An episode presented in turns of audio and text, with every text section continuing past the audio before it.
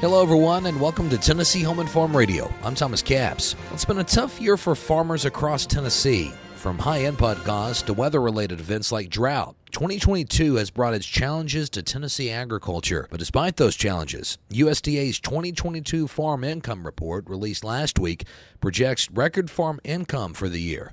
Michael Clements has more. USDA projects 2022 calendar year net farm income up nearly $20 billion, or 13.8% from 2021. American Farm Bureau Federation senior economist Veronica Nigh explains what is driving the increase. Predominantly, this is a price play with 97% of that increase in cash receipts attributable to increases in price. Now, it's not just all inflation either, because when you take out the inflation, farm income is forecast to increase by over 7%.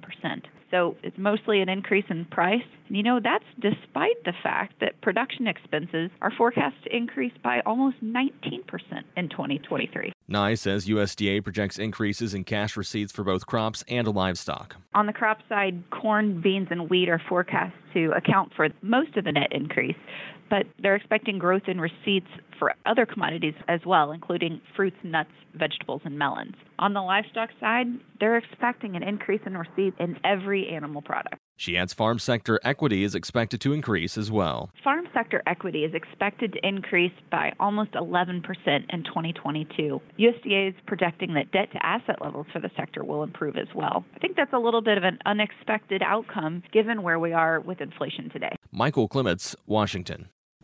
Thanks, Michael. For the latest Tennessee ag related news, head to our website at tnfarmbureau.org.